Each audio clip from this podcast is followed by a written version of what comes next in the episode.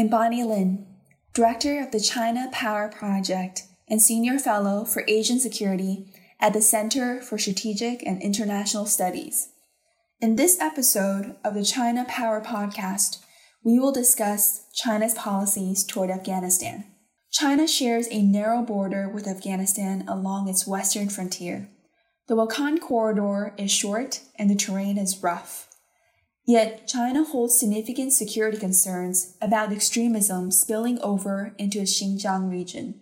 China has long been concerned about the role of the Taliban and its connections to Uyghur militant groups, such as the East Turkestan Islamic Movement, also known as Turkestan Islamic Party. In June, the United Nations assessed that members of the group in Afghanistan were primarily concentrated in the northern provinces approaching the China Afghanistan border. To address some of these concerns, Beijing has stepped up cooperation with Kabul in recent years to strengthen border security near the Wakhan corridor. Geographically situated at the crossroads of Central, South, and West Asia, Afghanistan also holds significant geopolitical importance in the context of China's economic interests. China has demonstrated interest in gaining access to Afghanistan's natural resources, such as copper and oil, the two sides have also expressed interest in incorporating Afghanistan into the Belt and Road Initiative. However, security concerns on the ground have hindered the prospects for implementing new projects. After the United States completes its withdrawal from Afghanistan, China will keep a close watch on how the situation unfolds. The Taliban has made rapid advancements in gaining control, sweeping into Kabul. The Afghan government has collapsed, and the Taliban is in control. Chinese Foreign Minister Wang Yi has consistently advocated for an Afghan led and Afghan owned peace process moving forward. And China continues to have a vested interest in promoting stability in the region. While Beijing has yet to explicitly recognize the legitimacy of the regime, Taliban leadership visited China in late July to meet with Wang Yi. Amidst the takeover of the capital, Chinese Foreign Ministry spokesperson Hua Chunying stated that China has maintained contact with the Taliban on the basis of respecting Afghan national sovereignty. To discuss this and more, I am joined by Laurel Miller, Director of the International Crisis Group's Asia Program. Laurel has had multiple tours of government service working in the U.S. Department of State and National Security Council. She most recently served as deputy and then acting special representative for Afghanistan and Pakistan at the Department of State from 2013 to 2017. She also held senior expert positions at the RAND Corporation and the U.S. Institute of Peace. Laurel, thanks for joining us. Glad to be with you. Laurel, I know you closely watch the situation in Afghanistan. To start, could you describe the recent developments in the security landscape there? How much control has the Taliban gained over the past few months, and why does that matter to China? We've seen a, a really unprecedentedly fast change in the security picture in Afghanistan in the course of the conflict in Afghanistan in recent months and then accelerating in recent days to the point of complete collapse of the Afghan government politically and militarily. The Taliban, over recent, well, really over recent years, but accelerating in recent months and weeks, pursued a steady strategy of encirclement of the cities and larger towns in Afghanistan and control of the major roads in Afghanistan, positioning themselves to move on those larger towns and cities and ultimately on Kabul when they were ready to do so. I think many projected that there would then be pretty stiff fight for those cities and towns with the Afghan government forces and some associated militias putting up a fairly stiff resistance. And one of the scenarios that was quite plausible was that things would settle into a very protracted civil war with a back and forth stalemate, with neither side being decisively dominant for a protracted period of time. That was probably an unfavorable scenario for China because it re- would have been a recipe for protracted instability in the country, refugee flows, problems that China might not have felt felt directly, but that Pakistan, with, with which China has a close relationship, certainly would have felt. Instead, what happened is that as the Taliban did ultimately in the waning days of the American presence in Afghanistan, make its move on provincial capitals, again, these sort of larger towns and cities around the country. Many of them collapsed without a fight um, through a combination of military and political moves that the Taliban made, ultimately culminating over this past weekend on the fall of Kabul without a fight and the political leadership of Afghanistan fleeing the country and the military leadership melting away. And I think what we can see here is that this final collapse was more a consequence of weakness on the side of the Afghan government and their forces than it was in any particular change in strength on the Taliban side.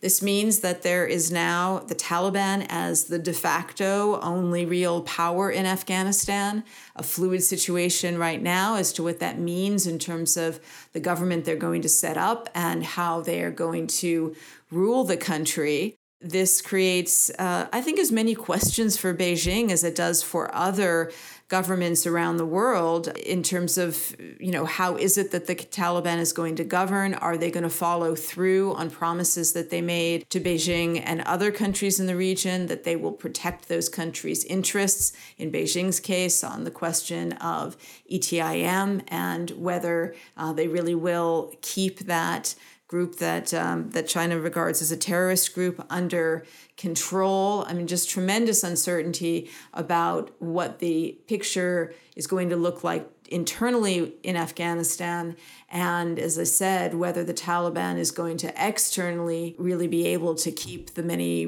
promises and assurances that it made to regional powers, including Beijing, in the past weeks, months, and, and indeed years. But China will no doubt seek to exert influence over the situation based on the relationship that it has cultivated with the Taliban over a long period of time, a relationship that it cultivated, you know, in large part because it was hedging its bets and you know and had judged that what has materialized now which is Taliban control of Afghanistan was a possibility and they have positioned themselves to have a relationship with this Taliban government in Afghanistan to recognize them and to try to use that relationship as a vector for influencing them at least as regards their foreign policy. Thank you, Laurel, for such a comprehensive assessment of the situation on the ground and the dynamics currently in the region. You mentioned quite a bit about uh, China's relationship with the Taliban already. Could you also talk about China's relationship with the Afghan government? And how does that differ from its relationship with the Taliban?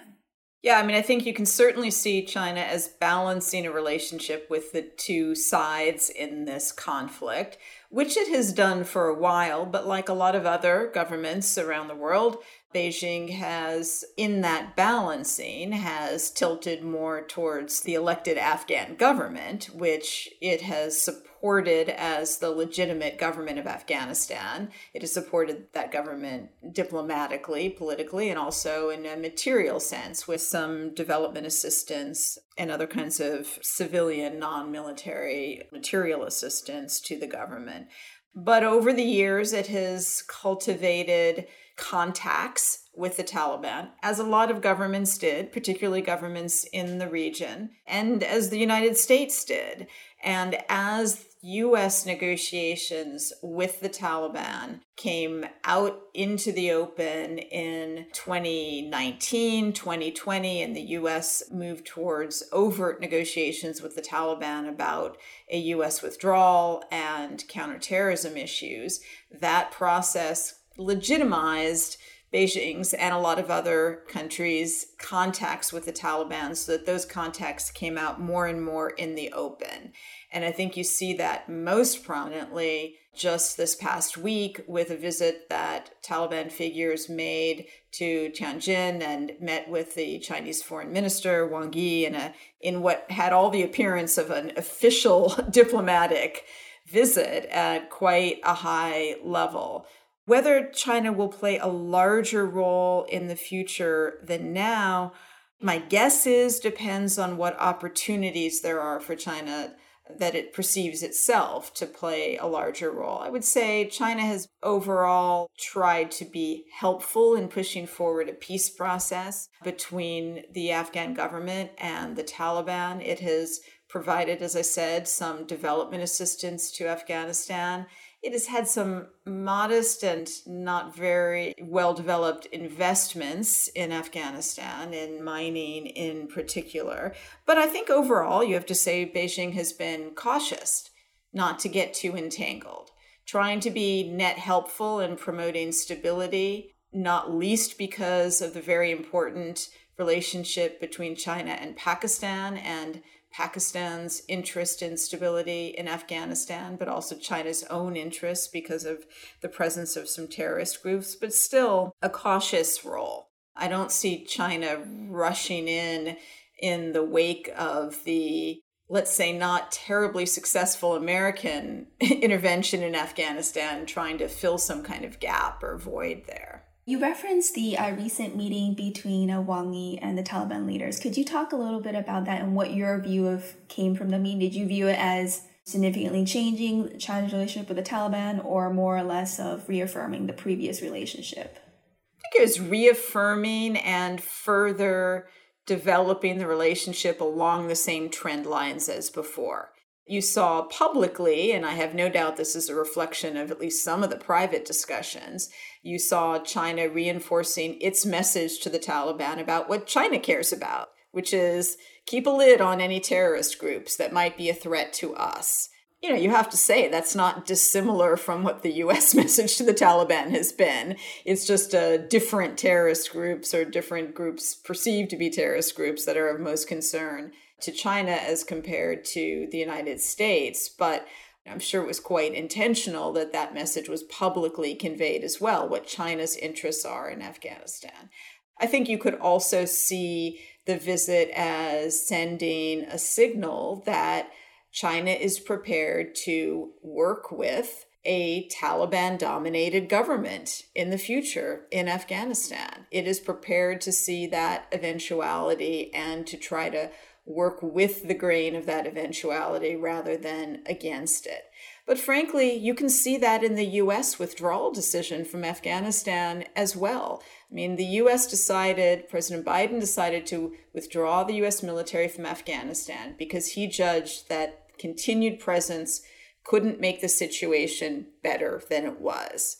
The necessary corollary of that decision is he also decided that preventing the situation from getting worse was not something that was in the US interest. And further, you have to see President Biden's decision to pull US military forces out of Afghanistan as a decision to tolerate the possibility that the Taliban would come to power, either through a complete military victory or enough of a military victory to dictate terms in a final political settlement. Of course, the US doesn't prefer that outcome, but the US decision to pull out means that the US is prepared to tolerate that outcome in Afghanistan. And so it is understandable in a sense that China, like other countries, would be looking to find a way to work with that outcome, which they no doubt perceive as being a potential outcome as well. I think from the Taliban side, what you can say about the visit to China and the meeting with Wang Yi is that it's part of a rather savvy foreign policy that they are pursuing at the moment of outreach to countries in the neighborhood of Afghanistan. Not a new phenomenon, they've been doing this for a while, but certainly a reinforced phenomenon of trying to convey to those governments and the neighborhood that they will be an acceptable political actor, that they will not be threatening, and that they will be stewards of a good neighborly Afghanistan. I'm not suggesting that's a message that should be taken at face value, but that is what their message is.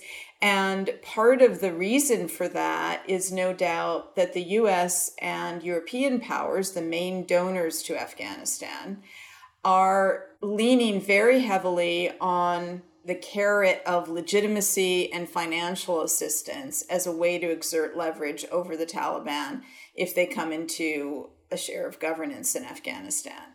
And you can see the Taliban outreach to the neighborhood as blunting the effectiveness of that leverage that the US is leaning on because it might end up being good enough for the Taliban that they are accepted by China, Russia, Iran, the Central Asian states, some countries in the Gulf, Pakistan, who are going to be much less fussy about what happens internally in Afghanistan in terms of human rights and rights of women than the United States and European powers would be. Thank you. I want to follow up on that point that you made about the Taliban's views and its relation with Beijing a little shortly. But I did want to get back to the topic of, from your perspective, how does China view U.S. withdrawal? Did China want the U.S. to withdraw, or did China want the United States to maintain some presence? Does China view this as a general opportunity or a more uncertain situation? China like Russia and Iran, has long had a very conflicted attitude towards the American and NATO military presence in Afghanistan. On the one hand, those countries very clearly did not want permanent American bases in Afghanistan, what they consider their backyard. On the other hand, they all, in one way or another, suffer the consequences of instability in Afghanistan and were perfectly cognizant of the fact that an American withdrawal whenever it happened was likely going to lead to more rather than less instability in Afghanistan. And this is why those governments, to varying degrees of openness um, versus opaqueness, actually supported efforts to try to launch a political negotiation in Afghanistan to resolve the conflict. And it's frankly why Afghanistan was, uh, for a long time, referred to by both Chinese and American officials as a bright spot quote unquote, in the US China relationship because it was an area where there was some commonality of interest.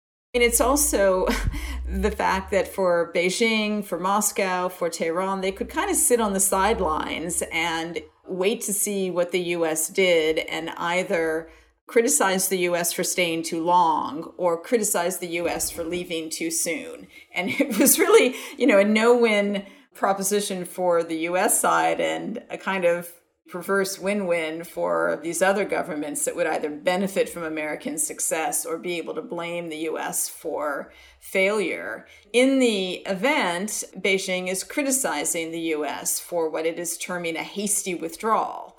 Some Americans may say, how can it be hasty after 20 years? But there was not any near term prospect of conditions improving so greatly in Afghanistan that the withdrawal would not be anything other than what it is now, which is producing greater chaos in the country. Many argue that China would fill the power vacuum left behind by the United States and NATO. In your view, is there any evidence to suggest that China has already begun to do so? China's going to be wary of trying to fill the vacuum of power and influence uh, left in the wake of the US and NATO exit from Afghanistan.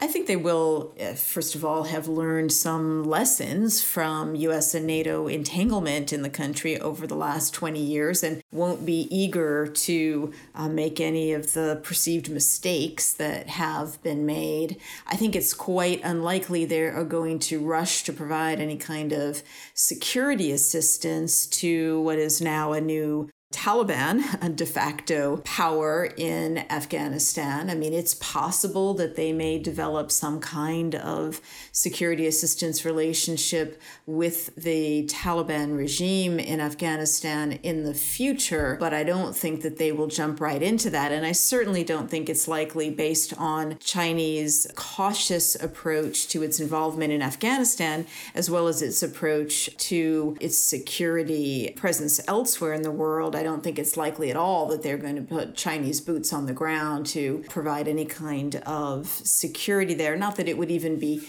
needed, really, in the circumstances that have now materialized in Afghanistan. But if, for instance, the situation looks unstable in areas of particular concern to China uh, in the Wakhan corridor, areas near its border, I don't think it's going to rush into, as I said, put any any boots on the ground there. So, you know, I do think there is a distinction to be drawn, though, between political and military power in Afghanistan. And on the political side, I think China has positioned itself rather well and is naturally positioned to play a fairly influential role if it chooses to in Afghanistan going forward. First of all, the Taliban is going to need some external assistance, financial assistance assistance from somewhere. It's definitely not going to get it from Europe. It's not likely to get it from the US.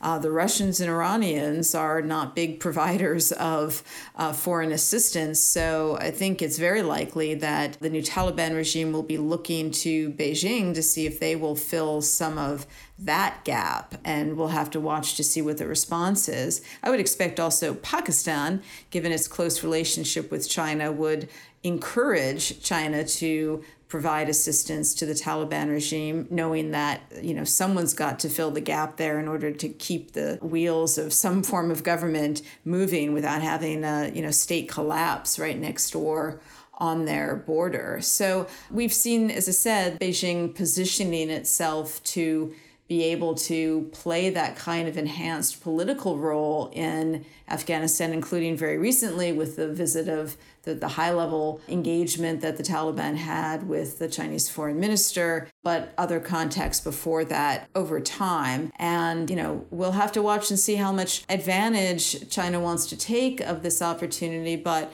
I think it's unquestionable that China is going to have more opportunity going forward to play a more influential role in Afghanistan. I know there's been some discussion or speculation about the prospect of Beijing participating in some kind of peacekeeping mission, perhaps a UN peacekeeping mission in Afghanistan at some point. I don't think that's particularly realistic or likely. I mean, the potential for a UN peacekeeping mission there is vanishingly small. And so I don't see any likelihood that there would be any such mission for Beijing to participate in. Moreover, I think that leadership in Beijing is probably smart enough not to, right on the heels of an American withdrawal, be yet another global power to get its feet stuck in the mud in Afghanistan. So that doesn't seem very likely to me. It's hard to know whether Beijing will reinforce its civilian financial support for Afghanistan, partly because there's so much opacity about how much support there has actually been. There have been some numbers thrown around, but really there's so little transparency about what scale of development assistance Beijing has provided and actually followed through on that it's difficult to anticipate what the possibilities for that might be ahead. And also, there's so much instability there right now. The prospects of actual development assistance, being able to manage and spend that, are reduced. Afghanistan has terrible, dire humanitarian assistance needs right now, and those needs are not being filled by anyone. Only about a third of the UN appeal for humanitarian aid for Afghanistan is funded. And I would hope that Beijing and others would step up on that, but I haven't myself seen the signs of it. Afghanistan is suffering not only from the conflict and a devastating COVID crisis, but also drought rising food insecurity, increasing levels of poverty in the last few years, and a lot of displacement now internally and externally because of the conflict intensifying. Laurel, it seems like if this is a, and please let me know if this is a correct characterization of what you said. It seems like what you're suggesting is China will be pretty cautious in terms of its next moves in Afghanistan. China is not going to necessarily be advancing significantly on the security side or much on the security side. On the economic side, what you're saying is there's significant question marks on return for investment, as well as whether this situation is stable enough on the ground. I think that's right. I think what we can say is that China has been fairly cautious so far over the last 20 years, involved, but cautiously involved. And the idea that Beijing would now really jump with two feet into Afghanistan in such a moment of uncertainty about who is even going to be the government of Afghanistan six months from now doesn't seem very plausible to me. So, as you look forward, would you still expect generally China's influence in Afghanistan to rise with the U.S. withdrawal? And what would that mean in terms of how would you see China trying to use its influence in Afghanistan? Would it be mainly to advance its Belt and Road Initiative or have a larger influence on Central Asia? How do you basically see China wielding its growing influence in Afghanistan, if that is the trajectory? I, mean, I think it's likely that Afghans on both sides of the conflict will hope for more Chinese involvement in Afghanistan after the American withdrawal and the inevitable, at some point, reduction in American financial assistance to Afghanistan. Because Afghanistan remains existentially dependent for its state operations on external sources of funding. And so Afghanistan would love to be a greater part of the Belt and Road Initiative. And indeed, the US at times had even in the past encouraged Beijing to be more forward leaning on connecting Afghanistan to Belt and Road in the last couple of years. That's been less of a talking point on the American side, but in the past, that had been the case because Afghanistan needs more help. And this is another example of where we've seen Beijing being cautious vis a vis Afghanistan. The cultivation of the relationship with the Taliban, you can see as part of a policy of trying to ensure that there is influence with all parts of the political and security spectrum in Afghanistan. Beijing has, it seems, tried to use its influence to push the parties towards some kind of political negotiation. I can't say that I've seen that diplomatic exertion of influence be particularly effective or successful. I mean, it's another voice that's a net helpful voice among those influential countries that want to see greater stability in Afghanistan. But I don't think that Beijing has shown some will, but not a lot of experience and capability really shining through in how to help facilitate and you know sort of deftly diplomatically push forward a political settlement. What the US I think has more than anything hoped for from China and Europeans and others not only the US is that China because of its very close relationship with Pakistan the US and others have hoped that Beijing would use this influence with Pakistan to use its Pakistan's influence on the Taliban to get them to have a ceasefire, uh, you know, engage in a political process, otherwise push the country towards stability. And there's so much opacity about the inner workings of the Beijing Islamabad relationship that it's very hard to know whether China really has or has not pushed Pakistan in the way that the US and others have hoped.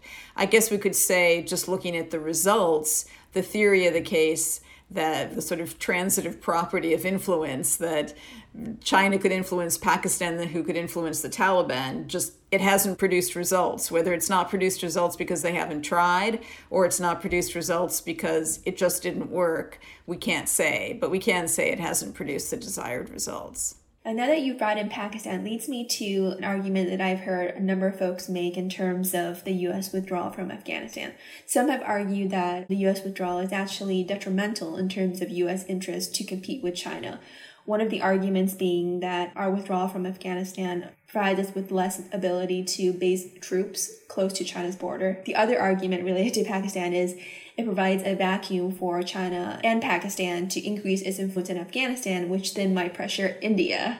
So, could you talk a little bit about do you feel that the US withdrawal from Afghanistan has significantly negatively impacted our ability to compete with China? In the near term, no. I mean, what good are troops in Afghanistan vis a vis China? First of all, troops in Afghanistan are always going to be mired in what's going on in Afghanistan. American troops in Afghanistan are not going to be in a position to project power vis a vis China in any meaningful way as compared to the other ways in which the US can project military power around the world sitting there in landlocked Central Asia is just a not a very useful place for American military forces vis-a-vis other countries. And by the way, to get in and out of Afghanistan, American forces have to transit Pakistan. So if the US was trying to use its, you know, bases in Afghanistan to be threatening in some fashion towards China or even just to be clearly positioned in a way that related to Chinese interests, there's no way Pakistan would continue to tolerate that. And American forces just simply can't get in and out. I mean, you've either got to go over Pakistan, Iran, or Central Asian countries that are very much under the influence of Russia. And this points to the lack of utility of bases in Afghanistan for those kinds of purposes. In terms of a vacuum for influence, I mean, similarly, I'd have to say influence for what? What is the harm potential to the United States and US interests of more Chinese influence in Afghanistan? Now, what is to be lost for the United States if the balance of influence shifts more to China than to Washington in Afghanistan, if that even has a prospect of happening? Afghanistan is going to be an insecure, troubled, poor, landlocked, arid, weak state for a very long time. And I think the net benefits to Afghans and the world of greater stability, if China can achieve it rather than the United States, are greater than anything that the US loses. One question mark out there, and I don't really have the answer to it, is the question of whether there are substantial natural resources, particularly mineral resources, to be exploited in Afghanistan. There have been assertions of substantial untapped mineral wealth. My understanding is that that's not proven really. I mean, not been that much surveying, geological surveying. And again, you know, the ability to get in and out of there and exploit those resources is very difficult for the time being. Does China have some grand, very long term vision of exploiting those resources in a way that's net beneficial to China net harmful to China's competitors around the world? I don't know. But I would say any vision that they might have, it's got to be a very long term vision indeed. Laurel, you had mentioned earlier that as the Taliban increases power and potentially controls Afghanistan, it might be okay with a foreign policy that basically means recognition of its control over Afghanistan by Russia, by China, basically uh, non Western countries. So, in that scenario, and as China is growing partnership with the Taliban, could you envision a, a scenario in which China might tolerate the Taliban to engage in activities or behavior that would undermine U.S. interests? Or do you think that there might still be some checks on the Taliban? Because I'm trying to envision a scenario in which growing Chinese influence could be harmful to United States in Afghanistan.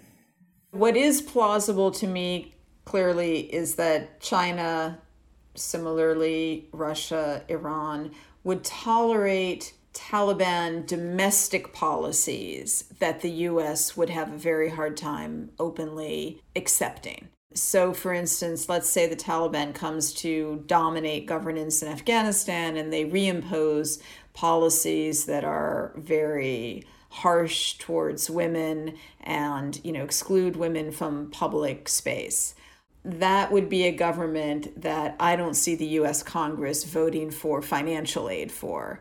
But will Beijing and Moscow and Tehran fuss too much about that? Probably not. In terms of external threats. Uh, it has to be said. I mean, what I just described is a scenario in which the Taliban is not threatening to the United States and United States interests per se. It's just threatening towards the interests of other Afghans who don't agree with those policies. In terms of external interests, I mean, turning a blind eye towards the kinds of harboring of terrorist groups that led to the American invasion in the first place I have a tough time seeing Beijing doing that. I suspect that they are cognizant that it's difficult to draw very finely calibrated distinctions between this terrorist group and that terrorist group and signal to the Taliban, well, it's okay if you allow Al Qaeda to resurge so long as they're threatening the United States, but just don't allow other terrorist groups to resurge, don't allow ETIM. I, I, suspect that Beijing would be cognizant that drawing those fine distinctions when these militant groups they swim in a stew of militancy where there are lots of interconnections between them. I'd be a little more concerned about Moscow and what kind of signaling they might send to the Taliban. But, you know, I mean, the Taliban, I'm not saying I take at face value their promises to keep a lid on terrorist groups after an American withdrawal, but I would say they've probably learned a lesson from the American invasion in 2001 and going to the extent of allowing Afghan territory to be used in a way that is threatening to the United States and attributable to Afghan territory, I suspect they would be wary of that even apart from China's perspective. And a last question for you, Laurel, and this goes back to what you mentioned earlier about how Afghanistan was a bright spot in uh, U.S. Uh, China cooperation. Is it still a bright spot, or does the U.S. withdrawal mean that cooperation is sort of out the door? You had mentioned that the Chinese had mentioned that the U.S. withdrawal is too fast in some ways. Is there still room for cooperation between the United States and China on Afghanistan? And if so, in what ways? The brightness has dimmed, that's for sure. I think it's been a while since there was any referenced bright spot in US China relations. But first, I think it has to be acknowledged that the brightness was always somewhat exaggerated. I mean, even five, ten years ago, you know, there was so little in terms of bright spots in the relationship that the US China cooperation on Afghanistan was, in fact, exaggerated this bright spot idea was referenced in you know summit level statements but the actual activities didn't really measure up to the rhetoric. There was interaction. There was diplomatic engagement in a, a cooperative mindset between the us and china. There was some effort in the 2015 16 timeframe in particular of working in a format together with Pakistan and Afghanistan of trying to have a, a kind of joint format between China, the US, and these other countries to perhaps even host peace talks. It was called a quad at that time, but quadrilateral it was called to distinguish it from other quads, I suppose. And it didn't get very far, but that was a fairly overt form of collaboration. There was very limited collaboration in a joint training program for Afghan diplomats, and the jointness amounted to, you know, first they went to Washington, then they went to Beijing. I mention these fine details just to give you a sense of how it was exaggerated even then when Washington and Beijing were looking for brightness to reference. I think there has been and there still is a possibility for parallel action, you know, rowing in the same direction on peace process issues. You don't have to be in the same boat to at least row in the same direction. And I think there is still a possibility of that, of having diplomatic contacts where information is shared and where coordinated or at least parallel action is taken to try to push the Afghan parties in a direction towards an ultimate political settlement. But it clearly it's become tougher. I mean, you know, you don't need me to tell you how poor the environment for US China relations has become and it does speak to this broader idea that the US has of compete and yet cooperate where you can. You know, I think this is an example that shows the challenge of trying to cooperate when you're engaged not in a friendly competition, but in an unfriendly competition. Thank you very much for joining us today. And I, you've left so much for folks to consider and to think through themselves, too. Thank you. It's really my pleasure to be with you.